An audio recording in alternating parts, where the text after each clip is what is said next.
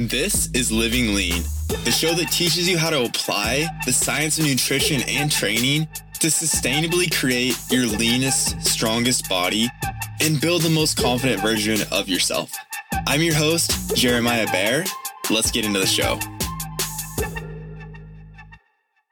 What is going on? Welcome back to the show.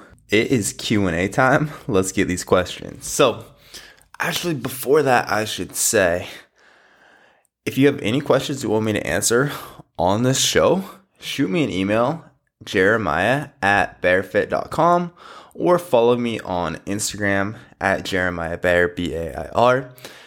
Every Monday, I drop a Q&A question box for these questions, or feel free to DM me at any time, and I will get your questions answered on the show. I can go crazy in depth here. And I want to make sure I'm providing as much value to you, the listener, as possible. All right, now that that's out of the way, let's go ahead and get into the Q&A. So, first question, was told to eat 100 or excuse me, 1.5 to 2 grams of protein per pound of body weight daily. Is there ever a time and place? All right, so when it comes to protein intakes, the reality is we know that typically around 1 to 1.2 grams per pound of body weight is going to be the recommended mark. Um, 1 gram a pound of protein per pound of body weight is kind of seen as the gold standard where like no matter what if we're building if we're cutting that just ensures that we have enough protein. Basically we're supplying our body with enough of the essential amino acids to build muscle right now, of course, this depends on like where your protein sources are coming from. So if they're coming from like mostly plant-based sources and you don't have a good diversity there, then you could be missing out on some of the amino acids we need to actually build muscle still, despite your protein intake like being like 150 grams of plant plant-based sources versus animal-based sources, which are more a more complete um, protein source. The amino acid profile is typically better. So it does depend a bit there, but um, all that said, nowadays most like a vegan protein powder, for example, is going to be a blend of multiple sources, which makes it and often is fortified with other amino acids. So typically, like those are going to be a pretty good source. So, um, that aside, typically, like again, this one gram per pound of body weight is kind of seen as the gold standard as far as protein goes. So, no matter what, if we're cutting, bulking, that's generally a good rule of thumb to adhere to. We know that most of the time, that will ensure that you are getting enough protein. If you're doing something super aggressive like a mini cut and you are a more advanced lifter, you have a lot of mass, okay, maybe it makes sense to bump it up to 1.2, even all the way up to like 1.4 to 1.5 grams per pound of body weight um, to make sure that you aren't losing any muscle that we are or we're keeping muscle loss to a minimum that said like in a mini cut which is like a four to six week time period typically. We're not it's just such a short time frame that we're not too concerned with muscle loss. But we could say okay in an aggressive cut or towards the end of prep for a photo shoot or getting ready for a bodybuilding show for example. Now that said again um it's pretty rare that we actually need to go that high. Again, most people like 1 to 1.2 grams of protein per pound of body weight will absolutely have your needs covered.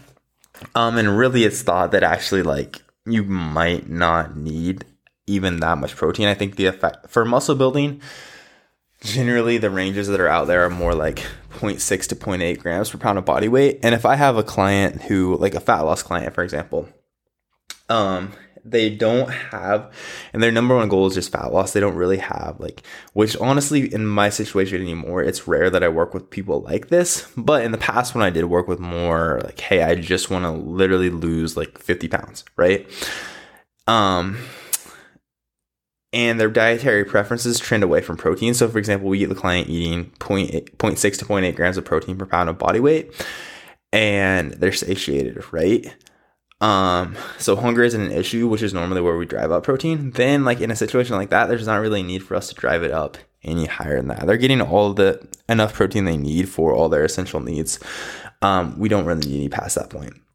If you are someone that's training very intensely, you do have goals of like adding muscle. It makes sense to be closer to that 0.8 to 1 to even 1.2 grams per pound of body weight. I'd say 0.8 to 1 grams per pound of body weight there.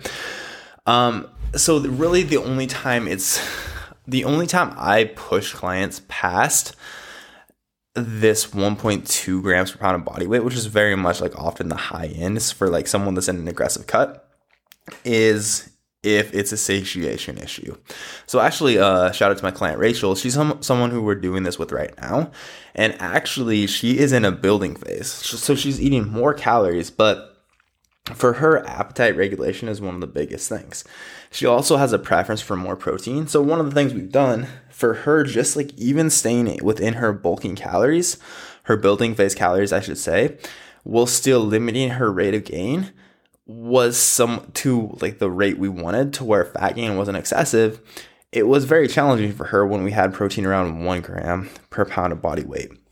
So one thing we've done is bump protein up to 1.5 grams per pound of body weight just a couple weeks ago, and that does seem to have been helpful. So that's like the one situation where I would where I would actually um, recommend it. Outside of like a satiety case, it's not necessary. Um, in a fat loss phase, I would say often we also have to realize that if we're pushing, because we could also say like, hey, in a fat loss phase, one, it helps satiety. Two, it helps. Um, it's gonna the thermic effect of food is gonna be higher, right? So potentially it could be helpful helpful for us to have higher protein intake, and again, it would make sense for us to push more for like this 1.5 to 2 grams per pound of body weight mark. That said, again, we also have to realize that this is pushing out carbs or fats. So, one, if you're eating so much protein that is pushing your fat below that 0.3 grams per pound of body weight mark, which is essentially the threshold that we need to hit for most people to make sure hormones are optimal or as good as can be in a fat loss phase um, to prevent fatty acid deficiencies, things like that. If you're eating so much protein that is pushing you below that mark, then it's going to be detrimental.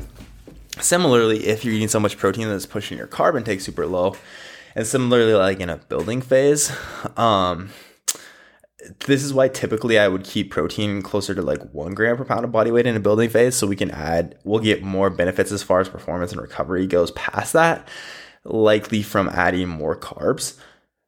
So, again, unless it's a satiety issue, I'll typically keep protein around one gram per pound of body weight.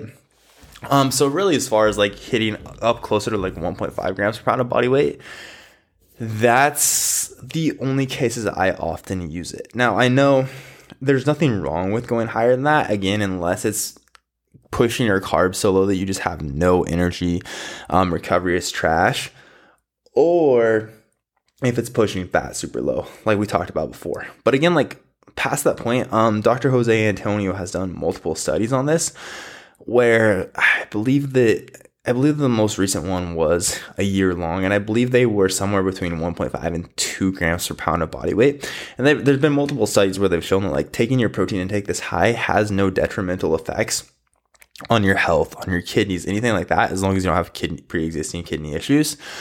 Um, so well, it's not quote unquote bad per se, and there is occasionally again like a time and a place for these higher protein intakes. Again, like if it helps with satiety, if it makes it easier for the client to stick to their nutrition strategy. A lot of it, like I know Jim Stoppani when he uh, years ago, I think this was in like 2012, because I was when I was like 250 pounds, I was trying to eat two grams of protein per pound of body weight, which was 500 grams of protein a day for me, which was a fuck ton of protein. Um, and that's just unnecessary. But I know like sometimes this like two gram per pound of body weight mark is literally like people that are selling protein powder will push you to do that. Because again like in my situation the only way to do that was for me to drink a shit ton of protein powder. Um so you have to keep that in mind as well. I would say like is anything past 1.5 ever really necessary? No probably not. Is it detrimental? No except for like with the caveats we talked about before. Um yeah, and that's I think all I have on that. All right, next question we have. Best training split for someone who wants to build lean muscle but has 4 days or less to train.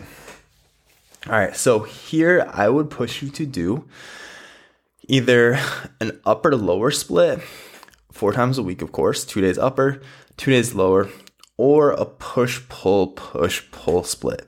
Again, four times a week. Those are typically my favorite two splits when it comes to like this four type four times per week training. And honestly, how I typically like to go about this anyone that's been training like uh, an upper lower split for a long period of time, I found that if we occasionally work in a higher frequency program like a push pull split, so basically with a push pull split, we're training lower body and upper body push muscles in um, the same training day. So, for example, day one could look something like okay, we're gonna do back squats, we're gonna do leg extensions, we're gonna do a dumbbell incline press, we're gonna do a lateral raise, and we're gonna do a cable overhead extension, for example. So, training push mus- muscles, then day two could look something like okay, we're gonna hit a Romanian deadlift, we're gonna hit uh, um, a barbell hip thrust, we're gonna hit a dumbbell row, we're gonna hit a cable face pull, and we're gonna hit a barbell curl. So, training push muscles, pull muscles on opposing days. Now, the thing to realize here is we are still going to be working those antagonist muscles to an extent when we're training. So, for example, when we're training like a back squat, well, we are primarily focusing on our quads. Um, if we're doing a high bar squat, which is typically what it's pretty, it's never actually that I program a low bar back squat, but um, well, that is going to be a quad dominant movement. It is going to hit your glutes and hamstrings to an extent as well, right? So we're still upping the frequency. So basically, we're to an extent hitting most muscle groups four times a week. So what I found, and I don't have a ton of science to back this up, I've just seen this in myself and many clients that I work with. Um, occasionally, like I'll run people, I do really like an upper lower split generally, but then occasionally switching to something like a four times a week push pull split will allow us to overall increase frequency and kind of realize better gains for a short period of time by I hate the idea like just mixing it up because that generally doesn't make sense when it comes to programming. But sometimes hitting the body with this new stimulus, I have seen it to be effective again in myself and many clients that I've worked with. Also, if you're used to like psychologically, I think it's refreshing for many people to go from um like especially when we're looking at leg days like a lower body day and an upper lower split typically it's a pretty good amount of work that you have to do. So here we're splitting a volume a good amount. So like maybe it's instead of okay, I have to do I have to do barbell back squats, I have to do Romanian deadlift, I have to do leg press, I have to do lying leg curls, I have to do leg extensions. It's hey, okay, today I just have to do split squats and leg extensions and then I get to train upper body. Um so often I found that like clients just psychologically, this is easier. Also physiologically, it does seem to something about inserting a phase like this, like a four to six week mesocycle or even multiple, seems to work very well. And often like this is also due to the client's preference. Um, but some people really enjoy this. Now, this push pull style of training, and something that I did for a couple months, what? December and January, I believe. Um, but the thing here is, as opposed to like a full body style of training where we're training our entire body every single time, well, those antagonist muscles do get worked to an extent. It allows for better recovery, I would argue, than training for full body four times a week. So, as opposed to like if we are gonna do, okay, I'm gonna hit a back squat, I'm gonna hit a Romanian deadlift, I'm gonna hit some type of bench press, I'm gonna hit some type of row or vertical pull and I'm to do that four times a week. This I found it it does allow for a little bit better recovery because again we're primarily focused on push muscles one day, pull muscles the other. And it's very similar to like an upper lower. And for uh if, if the goal is to build lean muscle, that makes the most sense as far as programming goes. So again an upper lower split, which is something I've talked about very extensively. You can check out the podcast um, I believe it's called Programming Mastery, the upper lower split. I'll link that in the show notes as well. But that's a deep dive into exactly how I program the upper lower split for online clients. Um, or if you need more help structuring this, hit the link in the show notes, apply for online coaching with me. All right, final question we have today. Read your blog on calorie cycling. Can you explain how this applies to someone who doesn't have much fat to lose but wants to get a bit leaner and build a bit more muscle. All right, so um, calorie cycling is basically the, just this idea of within the deficit, we are inserting higher calorie days. So you're in a diet, right? And we are inserting within that diet occasionally higher calorie days. So maybe once a week, we're bumping you back up to maintenance. Six days a week, you're in a deficit. Maybe it's two days a week at maintenance. Maybe every 14 days, we're taking three days at maintenance. Maybe every four weeks, we're taking one week at maintenance. That's basically the idea of calorie cycling, at least how I define it. So, for someone who doesn't have a lot more fat to lose, but is also trying to build muscle, I think that the best strategy here would likely be six days in a deficit, one day refeed. And this is actually something that I talked about with Christopher Barakat in our episode, what I believe that just dropped on Monday. So I'm not going to link that one in the show notes. Just scroll back like two episodes and it's right there. The Complete Guide to Body Recomp is what that episode is called. So here, again, if you are trying to lose a bit more fat, so basically it sounds like this person is almost as lean as they want to be, and they're trying to build a bit of muscle in the process. I would say again, just get the fat loss portion of the diet over with sooner rather than later.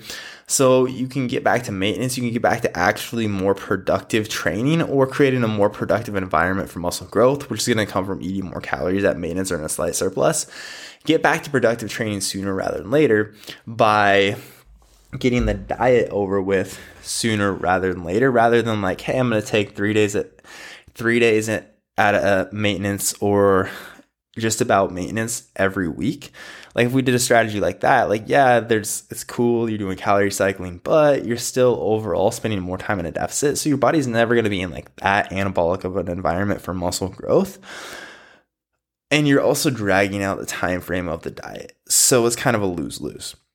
So in a situation like this, I would likely again do 6 days in a deficit, 1 day at maintenance or at least like 50 cent increase calories. If we look at like, okay, this is the gap between my current deficit and maintenance. So let's say that's a 500 calorie deficit you're in. I would increase it to at least, I would decrease the deficit by at least 50%. So we're going to add back in 250 calories via carbs or bump that all the way up to maintenance depending on how quickly you want to push the diet. Because of course, the higher, closer we bump those to maintenance, um, the bigger dent we're putting in our weekly deficit. So there, this just once a week, and again, this increase is going to come via carbs, is going to refill your muscle glycogen stores, which in turn is going to lead to a bit better training performance and a bit better recovery. And again, um, this is something that Christopher Barakat and I talked about a lot more in depth in Monday's episode. So I'd definitely, especially if you're someone that's recomping, that episode is literally called The Complete Guide to body recomposition. So absolutely check out that episode. But that's what I would recommend here. Again, get the diet done sooner rather than later. But also, it makes sense to at least once a week take advantage of this period to really re- refill your muscle glycogen stores. All right, guys, and that is all we have for today. If you took value from this episode, if you enjoyed this episode, do me a huge favor. Take a screenshot of this podcast right now on your phone, drop it on Instagram, and tag me. First, I want to be able to thank you for listening, but you're also really helping me grow the reach of this show.